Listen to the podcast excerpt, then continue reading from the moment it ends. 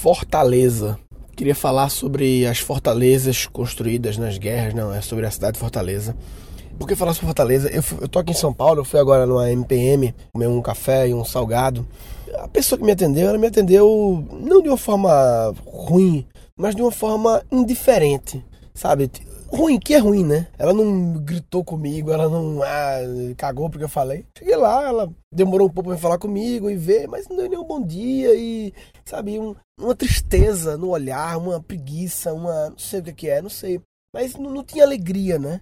Isso me lembrou, alguns meses atrás, estava em Fortaleza, fui fazer o TEDx lá. Eu não sei se eu gravei um podcast sobre isso, sabe? Eu tô na dúvida agora, porque eu pensei em gravar, mas acho que eu não gravei. Mas eu gravei, enfim, de novo, eu vou falar minha impressão atualizada. Mas eu fui num posto lá também lanchar, quando eu fui no TEDx. Eu fui fazer outro evento antes também, um evento lá na faculdade, lá na, no grupo DeVry. Esqueci, porque são tantas faculdades do grupo DeVry, é DeVry Fortaleza. Mas eu fazer lá, e aí eu fui no, no MPM também me servir, e eu fiquei chocado, assim, com alegria da menina que atendia lá, sabe? E aí, o que, que você quer? Ó, isso aqui é bom com isso, hein? Ó, isso aqui é bom com isso, que vai gostar demais, isso aqui. Vale a pena pegar esse salgado com isso aqui, ó. Pega um suco, pega aquele todinho ali, não sei o quê.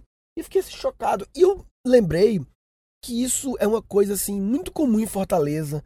Eu tenho memórias muito positivas, assim, de ir para Fortaleza. E parece que todo mundo lá é mais feliz, assim, sei lá, sabe? Ou pelo menos é aquela história, né? Tá trabalhando, pode ser que não seja o trabalho dos seus sonhos, ou pode ser que seja. A gente também julga muitas vezes dizer que trabalhar na MPM não é o trabalho dos sonhos de ninguém. Não. É o trabalho do. Pode ser o trabalho dos sonhos de alguém, sim. Mas também pode não ser. O cara pode estar aquilo ali porque é o que ele conseguia, mas ele almeja outras coisas. Mas se não for o trabalho dos sonhos, não é motivo para você não fazer com extrema excelência e alegria. O que tem que ser feito merece ser bem feito, papai. Tem que fazer direito. Então, se você aceitou fazer aquele trabalho, se você se aceitou aquela proposta e resolveu fazer, faz direito. Ou não aceita, ou aceita e faz direito.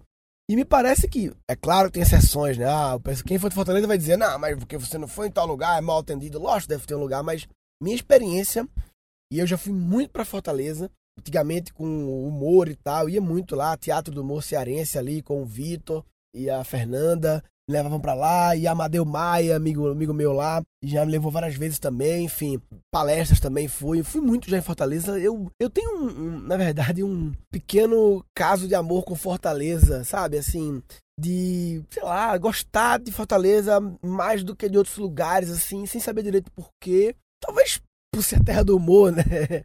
por ser o lugar do humor, talvez esse o jeito do cearense. O cearense ele tem uma, ele é uma combinatividade de várias culturas brasileiras e parece que ele conseguiu extrair um pouco de melhor de cada cultura, sabe? Não sei dizer, mas ele tem um, um pouco da cultura carioca e baiana em relação a, a esse jeito assim de ver a vida, né? O carioca é meio assim feliz com a vida, né? E o baiano também, e o cearense também é, mas ele tem assim, ao mesmo tempo um foco em prático em negócios, em fazer acontecer que é uma coisa do pernambucano. O pernambucano, ele. Eu vejo que o pernambucano tem um pouco do paulista, né? No sentido de. Recife é uma cidade de praia, nordeste, sol, mas uma cidade muito de negócios. Um lugar de negócios, entendeu? Eu vejo Recife assim, até mesmo você vê os hotéis em Recife, né? Todos eles, o negócio dos hotéis em Recife é o turismo executivo. Isso é uma prova.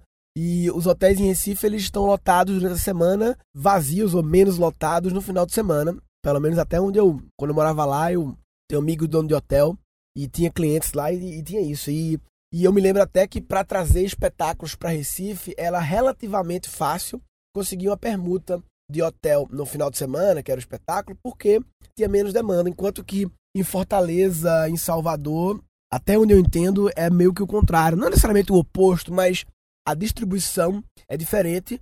Né? Então, Fortaleza ele tem um pouco disso da da leveza, né? E a prova disso é que a cidade do humor e tal respiram muito, muitos humoristas na cidade surgem lá. Apesar que dizem que o cearense, ou pelo menos o pessoal de Fortaleza, consome pouco o humor de Fortaleza e é mais para turista, né? Mas enfim, mas me parece que existe um, um, vírus do humor que é impregnado um pouco, né? o cearense é muito engraçado. O cearense do interior é puta, hilário demais. O cearense do interior é muito engraçado. O Ceará tem umas coisas assim, por exemplo, aquela cidade lá que tem as coisas em inglês, né? Como é, porra? a cidade que eu até fiz, numa palestra minha eu falava dela, a cidade que botou o Big Ben. Como é, porra? A cidade é, que é toda tinha, antigamente tinha os ônibus escolar amarelo, Yellow Bus, e tem as plaquinhas engraçadas, Paris é pra lá, não sei o que é pra cá. É Sobral, Sobral. Sobral é uma cidade piada, assim. Cidade piada, uma cidade que trouxe humor para si. Enfim, e eu tô falando tudo isso porque, conclusão final, além de ficar babando Fortaleza, é, eu acho que as empresas querem melhorar no atendimento. Elas poderiam. As empresas não fazem muita convenção, né?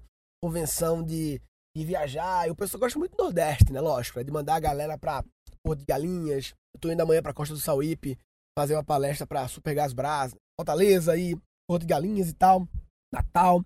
Então, eu acho que uma boa ideia é levar para Fortaleza a equipe e mais assim, não ficar enfurnado no hotel. Se for uma equipe que trabalha com autoatendimento, por que não fazer uma experiência de, sei lá, dar para cada pessoa um 30 reais, uma verba e pedir para eles irem nas AMPMs. Tudo na AMPM como exemplo de um lugar né, que tem todo canto e tal, select da vida e eles sentirem o atendimento cearense e depois fazendo debrief depois. E aí, pessoal, como foi a experiência de vocês? Tipo, sei lá, cada pessoa ganha 20 reais, o que dá para ir em dois selects e comer um café e um salgado. Queria ser uma verba aí, uma regra.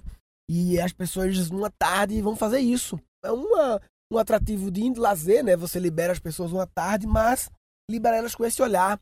Então o desafio podia ser como com 20 reais ir no máximo de estabelecimentos possíveis e ter o máximo de experiências de atendimento possíveis dentro de um período de uma tarde com 20 reais cada um.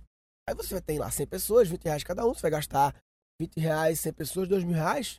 Ah, 2 mil reais tá bom demais, para uma experiência dessa tá barato, né?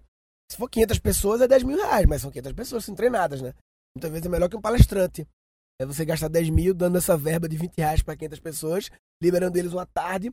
Claro, se for equipe de atendimento, para eles fazerem um cliente oculto, né? Um cliente oculto. Cliente oculto é um negócio que eu sempre gostei. Fazer um episódio sobre isso, assim. Não tem muito o que falar, nunca fiz, mas acho muito interessante esse conceito, né? Mystery Shopping. E acho que essa é uma boa ideia, né? Claro, se você não pretendia levar sua equipe para o Nordeste lá para fazer uma conversão, você não vai levar só por causa disso, né? Mas se já for levar a sua equipe, talvez seja boa ideia ir para Fortaleza a fazer esse experimento de uma tarde aí. E uma forma também de fugir, sabe? Esses eventos de empresas, convenções, cara vou te falar, é sempre igual, né? Enfurna a galera durante três dias num hotel. Muitas vezes eu tenho um exemplo clássico que eu fui uma vez para Cancún fazer uma palestra em Cancún e porra, o negócio que o evento começava de sete da manhã e acabava às seis da tarde. Porra, pra que tá em Cancún?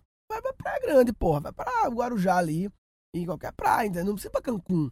Se é pra não ver Cancún. Eu tenho muito essa crença que eventos tem que ser experiências e não um lugar que você apenas vê um monte de coisas que podiam ser vídeos enviados para mim.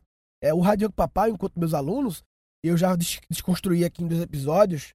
Quem não viu, vale a pena ver. Desconstruindo Rádio Papai 1 e 2. Eu transformei numa grande experiência em que as pessoas começam na quinta, acabam no domingo. E nesse período todo, elas têm duas tardes, cada tarde o quê? Cinco horas, em que elas estão dentro do auditório.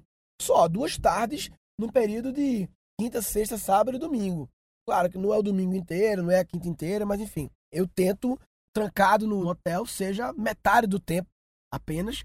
E nessa metade do tempo ainda seja diferente, ainda seja engraçado, eu fiz lá pra ser nossa, Márcio Balas e não sei o que e tal, ainda seja uma experiência legal, para que, como a gente tinha tido como desafio, seja uma experiência memorável, né? O evento seja, ele gere memórias, né?